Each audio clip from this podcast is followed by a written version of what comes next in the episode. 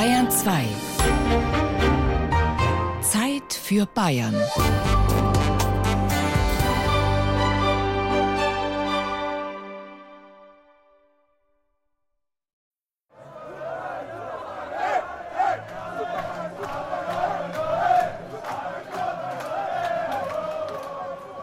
60 ist ja meine Passion, meine Leidenschaft, meine Religion. Und ich kämpfe für den Verein, bis er Erfolg hat. Der Verein, der hat eine, eine Stahlkraft, die, die lässt einfach nicht los. Ich gehe, glaube ich, mit dem Verein ins Grab. Leidenschaft pur, Emotion, Teamgeist. Keine Sportart fesselt ihre Zuschauer so sehr wie das Spiel mit dem runden Leder. Fußball besitzt Faszination, magische Anziehungskraft. Trotz Internet und Facebook, trotz hunderter Fernsehkanäle und Video on Demand sind die Stadien voll wie nie. Ich bin hier am rechts um, ich bin hier am rechts. Ja, mein, mein, mein, mein, mein. Altfraunhofen, Niederbayern. Ein Punktspiel der A-Klasse Landshut, der untersten aller bayerischen Spielklassen. Spitzenreiter DJK SV Adelkofen muss auswärts beim TSV Altfraunhofen antreten. Die Partie befindet sich in der Schlussphase. Aufsteh, aufsteh!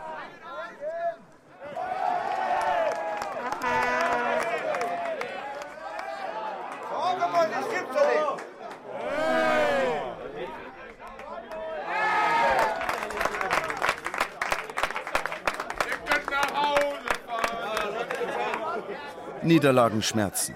Besonders wenn man besser spielt als der Gegner und trotzdem verliert. Der Adelkofner Trainer Rudi Dorrer und ein unbekannter Experte können das Spiel lesen. Profis halt. Entscheidend für mich war, dass einfach in der Phase, wo es total überlegen war, kein Tor nicht macht. Genau, genau. Und dann kommen wir zum unglücklichen Zeitpunkt, kommt das Tor Weißt du, vor der Halbzeit, das war dann letztendlich der Knackbrecher. Die haben gegen euch gewusst, die brauchen gegen euch nicht mitspielen. Ja, weil sie es nicht können. Weil sie es nicht können. Adelkofen, gut 4000 Einwohner, rund 8 Kilometer östlich der niederbayerischen Bezirkshauptstadt Landshut. 1961, bei der Gründung der Deutschen Jugendkraftspielvereinigung, kurz DJKSV, hat man den Sportplatz samt Vereinsheim mitten in eine Siedlung am Rand des alten Ortskerns gebaut. Das Fußballfeld liegt an einem Hang, sodass die Zuschauer von oben aus einen ausgezeichneten Blick auf das Spielgeschehen unten werfen können. Ein wahres Kleinod, dieses Stadion in dieser Spielklasse. Der bayerische Amateurfußball hat ein Nachwuchsproblem, sagt die bayerische Trainerlegende Carsten Wettberg. Wettberg kennt den bayerischen Fußball wie kein anderer.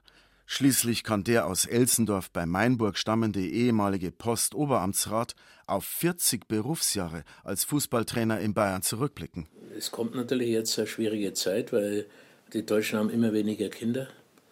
Ja, und das merkt man natürlich an den Jugendmannschaften. Es sind überall Spielgemeinschaften, schon JFG, äh, dass sich Ortsteile zusammentun. Tolle Anlagen überall. Äh, da ist sehr viel getan worden. Die Gemeinden haben das Geld gehabt. Der BLSV hat da mit Zuschüssen gut gearbeitet. Aber die Vereine haben einmal zu wenig Spieler. Das ist ein Riesenproblem und das löst man meines Erachtens nicht, indem dass man nur noch mit sieben spielt. 15 Vereine hat Carsten Wettberg im Lauf seiner Karriere trainiert. Achtmal war er bayerischer Meister. Und 1990 gelang ihm mit der Rückkehr des TSV 1860 München in die zweite Bundesliga der Sprung in den Profifußball. Auf Händen wurde er damals durch München getragen und zum König von Giesing gekrönt. Seine Bodenhaftung verloren hat er trotzdem nie. Schließlich weiß er auch, welche Gefahren im Profigeschäft lauern. Es ist halt Spiegelbild des Lebens, sage ich immer, im Zeitraffer Fußball, Profifußball. Man wächst in einer völlig anderen Welt auf. Man wird mit 17, 18 Jahren schon teilweise umschwärmt in einer Art und Weise fern jeder Realität. Und dann kommt vielleicht irgendwann einmal das böse Erwachen. Ne? Nicht alle, aber ihnen wird ja alles abgenommen. Ne? Verdienen sehr viel Geld und leben in einer Scheinwelt. Deswegen gibt es das ja auch immer wieder, dass sie nach beendeter Karriere völlig scheitern im normalen Leben.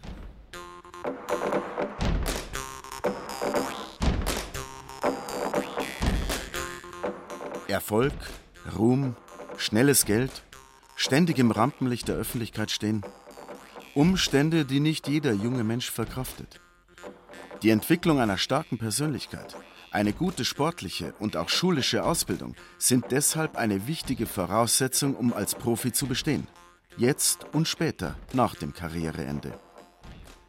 Gute Ausbildung und Persönlichkeitsentwicklung sind es auch, die im 2012 gegründeten Deutschen Fußballinternat in Bad Aibling im Vordergrund stehen, sagt Internatsleiter Sebastian Rass. Wir sind eine private Institution. Zwei Geschäftsführer, zwei Gesellschafter haben das im Endeffekt die Idee gehabt, es angeschoben und wird aktuell vor allem natürlich durch die Zahlungen der Eltern finanziert. Also wir haben Schulgeld für externe Schüler, die nur die Schule besuchen und wir haben Schulgeld für die Internatsschüler. Und sind jetzt langsam dabei, um mit großen Partnern wie mit der Metro, wo wir viel zusammenarbeiten, mit B&O hier, mit TTE, einen Förderkreis aufzubauen, damit wir auch die Möglichkeit haben, Stipendien zu vergeben für besonders gute Fußballer, für Jungs, die auch in der Schule und von der Persönlichkeit her richtig gut sind. Das große Geld, berühmt sein, ein Star, vielleicht auch ein Vorbild sein. Der große Traum vom Fußballprofi regt sich in den Herzen vieler Buben und junger Männer. Also wenn sie sich vor die Jungs hinstellen und sagen, wer will Profifußballer werden, hebt jeder die Hand. Absolut klar. Die Zusammenarbeit mit den großen Münchner Vereinen ist gut. Man ist in ständigem Kontakt. Bei Bayern, Haching und 60 ist es so, dass wir in enger Kooperation mit denen arbeiten, weil viele unserer, weil einige unserer Jungs dort schon spielen. Und da ist es dann einfach so, dass unsere sportliche Leitung die Trainer der Vereine kennen und die dann auch einfach mal anrufen und sagen, du Mike, Percy, Jahrgang 97, Linksfuß, habt da einen für uns? Finn und Julian, beide 13 Jahre alt, sind eigens wegen der Eiblinger Fußballschule aus dem Rheinland nach Bayern gekommen. Was ihre Zukunft angeht, da haben die zwei ganz klare Zielvorstellungen. Mein Ziel? Ja, natürlich Fußballprofi, wie denke ich mal jeder hier am Internat. Ja. Um mich weiterzuentwickeln, nicht da zu bleiben, wo ich jetzt bin, auf meinem Stand. Es ist gut, aber es ist, geht immer wieder besser und es reicht nicht, wenn ich so hochkommen will, wie ich will. Ja, auch ganz klar, Fußballprofi, jeden Tag besser zu werden, immer der Beste zu sein und einfach immer seine Qualitäten beweisen. In jedem Training, jedes Spiel, einfach immer. Der Abschied von daheim war für die beiden nicht einfach. Ihre Eltern sehen sie nur noch in den Ferien. Und das auch nur, wenn sie von ihren Vereinen trainingsfrei bekommen. Ja, ganz am Anfang war es sehr schwer. Es war eine schwere Trennung, aber man muss Opferbereitschaft zeigen, wenn man Profi werden will. Ja, bei mir war es auch so ungefähr, weil ich habe schon immer von Fußballprofi geträumt und ich wusste, dass ich irgendwann mal Opferbereitschaft zeigen muss. Mein Vater fand es sehr schön und meine Mutter auch. War natürlich erst schwer, weil sie wollten mich natürlich auch nicht hergeben. Aber sie wussten, dass es mein Traum ist und haben dann auch gesagt, dass es okay geht. Fußball, Schule, Persönlichkeit. Auf dem Prinzip dieser drei Säulen beruht das Konzept des deutschen Fußballinternats in Bad Aibling.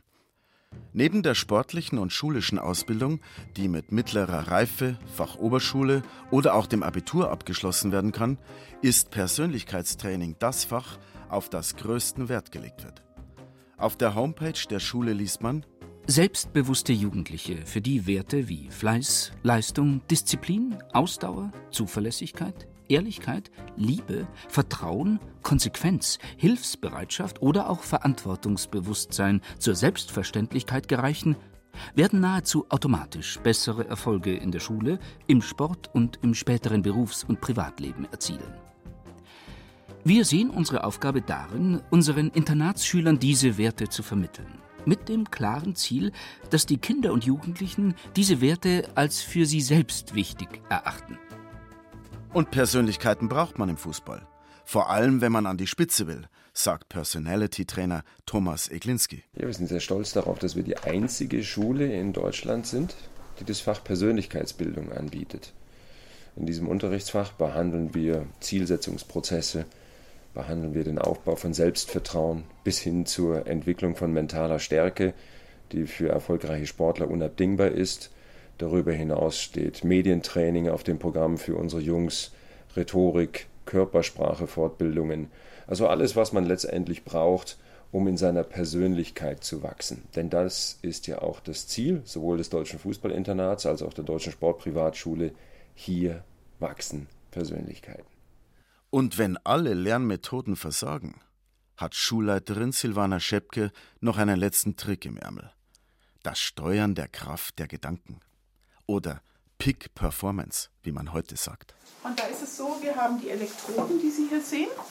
Die werden um, ums Auge herum platziert und Kraft der Gedanken werden auf dem Bildschirm Objekte gesteuert.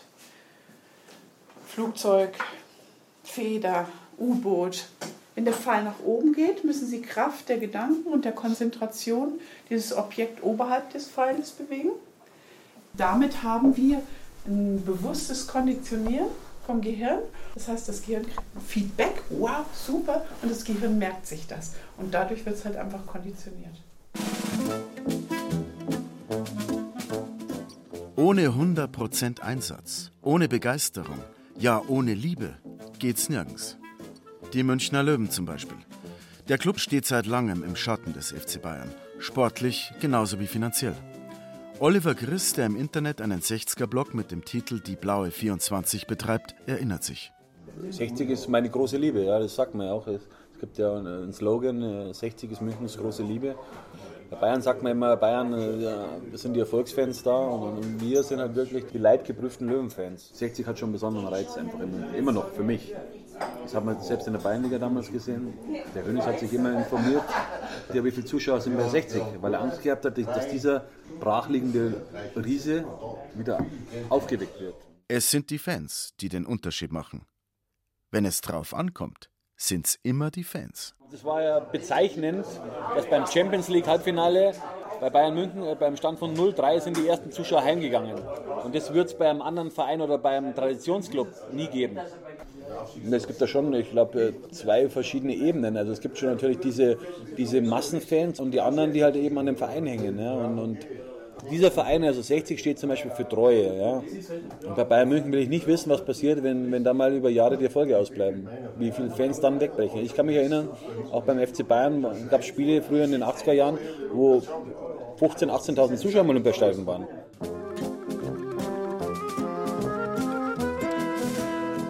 Einer, der in der Saison 2005-2006 auch schon einmal mit den Münchner Löwen ans Tor der ersten Bundesliga geklopft hat, ist der aus Essenbach bei Landshut stammende Mittelstürmer Stefan Reisinger. Einer wie er hat Höhen und Tiefen, Himmel und Hölle des Fußballs ausgelotet. Seit Anfang der 90er Jahre hat sich Reisinger vom untersten Amateurbereich nach oben gearbeitet. 2009 war er am Ziel. Bundesligaspieler beim SC Freiburg. Drei erfolgreiche Jahre absolvierte er in Freiburg, bevor er mit dem Wechsel zu Fortuna Düsseldorf 2012 den Höhepunkt seiner Karriere erreichte. Also für mich persönlich war es äh, auch von den Tore und von der Leistung her, denke ich, die beste Saison, die ich in der ersten Liga gespielt hatte.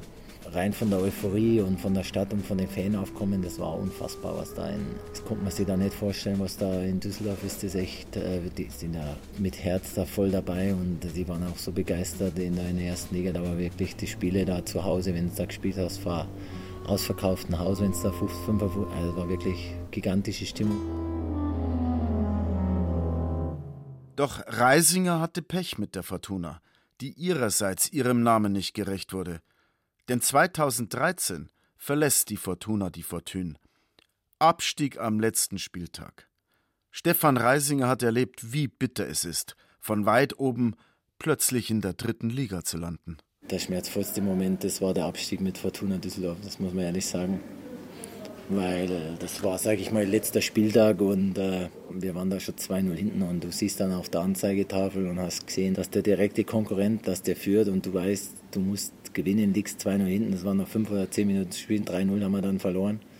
Du weißt, du kannst jetzt nichts mehr machen und, äh, und dann bist du auch noch direkt abgestiegen und äh, boah, das, das war schon eine harte Zeit. Also muss ich ehrlich sagen, dass ich da sehr, sehr lange gebraucht habe, dass du das überhaupt verdaust, weil du natürlich weißt, ich war da 32 war ich da und du weißt da genauso, also in dem Alter, wenn du dann, dass du dann immer dann in die erste Liga kommst, dass im Prinzip dann mit vorbei ist.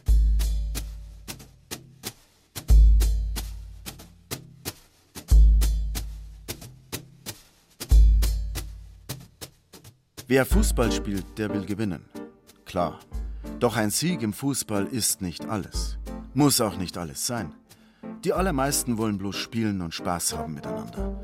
So wie die Freizeitkickertruppe Kochwäsche Buntwäsche, die sich seit über 30 Jahren jeden Mittwoch im Münchner Stadtteil Au zum Kick einfindet. Nach vielen Jahren im nahegelegenen Park spielt man mittlerweile auf einer gepflegten Rasenfläche der Stadt München mit richtigen Toren, Umkleidekabinen und Duschen. Für die meisten ist dieser Mittwoch um sechs ein heiliger Termin. Ich kann sagen, ich habe äh, seit der Zeit nie Termine mittwochs ab 17 Uhr. Das ist ganz heilig. Eh klar. eh klar. Na, wenn man die Freiheit hat, die Arbeit so zu legen, genau. dass man äh, Mittwochabend frei hat. Das ist das Beste, was es gibt. Der heiliger Tag. Also seit Jahren alle, alles wird abgestimmt auf den Mittwoch.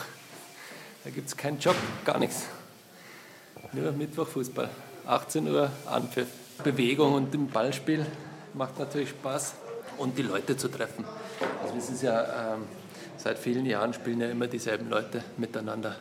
Aber natürlich ist, ist für uns in unserem Alter jetzt natürlich wichtig, dass wir uns ab und zu bewegen. Und wir sind keine Läufer, sondern wir laufen den Ball hinterher. Spielen, gewinnen, Spiel, Spiel. Also bei mir ist es inzwischen ja auch eine Wette gegen mich selber. Ja. Wie lange ziehe ich das noch durch? Es macht halt Spaß, das Laufen. Der Reiz am Angriff ist, dass du dann auch äh, zum Erfolg kommen kannst. Ja. Für ihr Alter spielen sie aber noch ganz schön flott die alten Herren. Ein Spieler wird immer durchgewechselt, aber nicht nur, um das Tempo hochzuhalten. So, weil, warum ich da heraus bin? Ja. ja, dass man gut durchwechselt. Das sagen wir eher bis halt früh eigentlich, weil das so begehrt ist zum Spielen. Und dann ist es eh geschickt, wenn man sich ein bisschen erholt und dann wieder mit neuem Elan und Kräften angreift. Ja, man fiebert die ganze Woche drauf, klar. Ja, weil man mit, von klar auf damit aufgewachsen ist mit dem Fußball und jetzt vielleicht aus dem Alter raus ist, wo man dann doch noch vom Profiklub entdeckt wird und dann ist es halt schön, dass man da spielen kann. Das ist super. Und das ist eben, macht den Reiz aus, dass das so generationenübergreifend fast ist und da jung und alt miteinander auskennt. Doch nicht jeder Freizeitkicker hat das Glück, als Mit-40er noch über einen gesunden und leistungsstarken Körper zu verfügen. Da kann eine Menge passieren.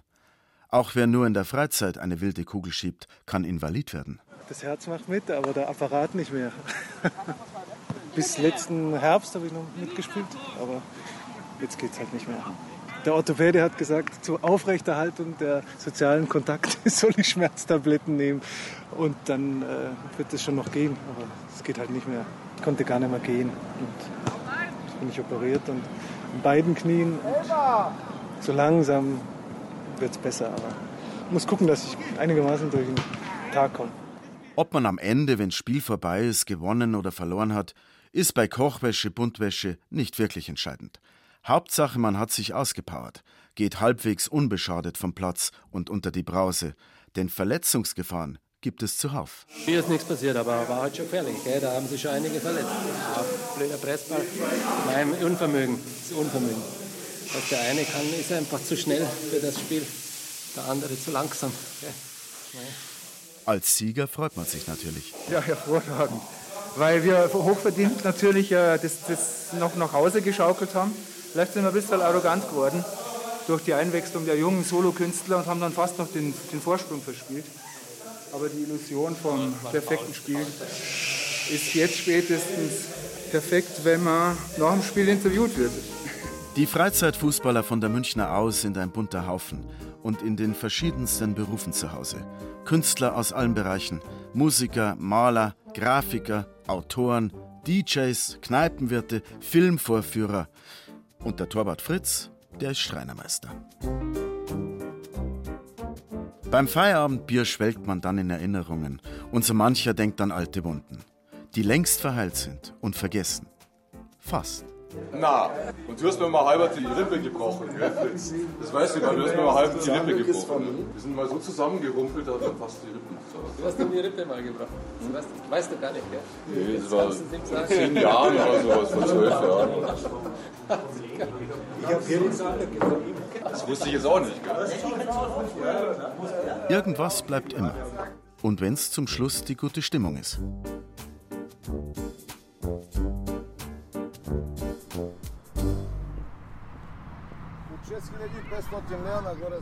Wer später einmal im Leben in einem Verein oder auch nur zum Freizeitvergnügen an der Isar seiner Liebe zum Fußballspiel frönen möchte, der sollte das Spiel mit dem Ball am besten in ganz jungen Jahren erlernen.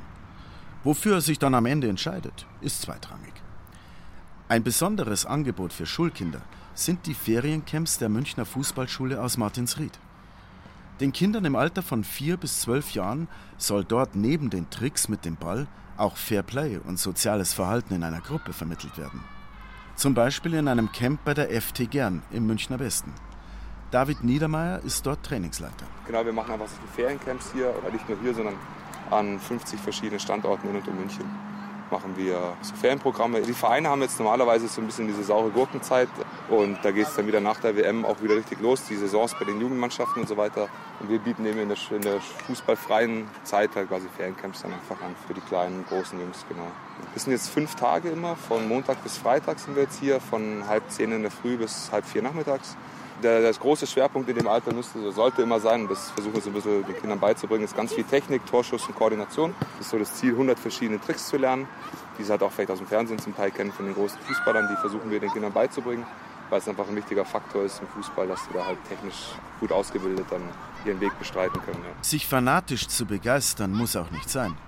Einem Buben reicht es oft schon, Ja, dass man einfach sich mal auspowern kann und dass man Spaß hat und dass man ein paar Tricks zeigen kann, dass man schießen kann und dass man nicht alles mit der Hand macht, sondern eher mit, dem- mit dem Fuß und das finde ich besser als so Handball oder Basketball.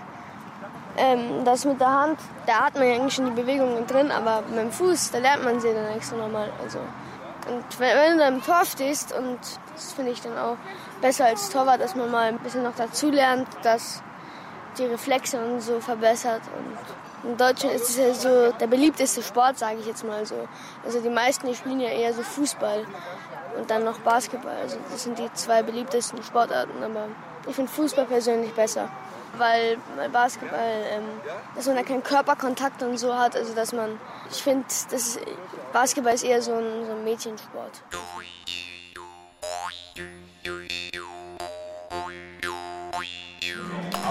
Einmal zusammenreißen. Alle miteinander noch einmal zusammenreißen. Machen noch einmal. Die Bundesliga hat im WM-Jahr längst ihr letztes Spiel gespielt. Die Adelkofner dagegen haben noch ein Spiel zu bestehen, bevor sie den Aufstieg feiern können. Auf sie warten keine internationalen Einsätze, keine Weltmeisterschaft. Es macht nichts, wenn sie die Saison erst jetzt beenden. 8 oder 9-0? Ah, warte. Zu 2. Der ist aber nicht aussagekräftig heute. Ja, der, der ist ja schon Bursch. Hey, Captain, es ist Captain! Es ist Rot! Es ist Captain! Es ist Rot! Es ist Captain! Es ist Rot! Und zehn Minuten vor Schluss steht es nach einem Gegentor und zwei weiteren Treffern für Adelkofen 3 zu 1. Jetzt kennen die Fans kein Halten mehr.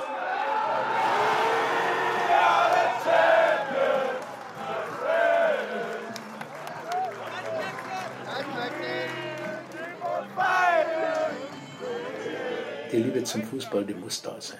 Das ist, äh, für mich ist ein Fußball, das ist im Zeitraffer des Lebens. Da werden Gefühle kommen in kürzester Zeit. Freude, Enttäuschung, alles ganz nah beieinander. Wie im richtigen Leben.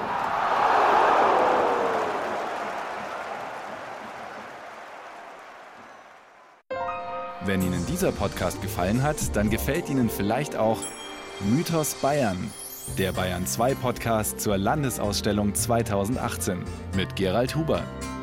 Mythos Bayern finden Sie unter bayern2.de slash podcast und überall, wo es Podcasts gibt.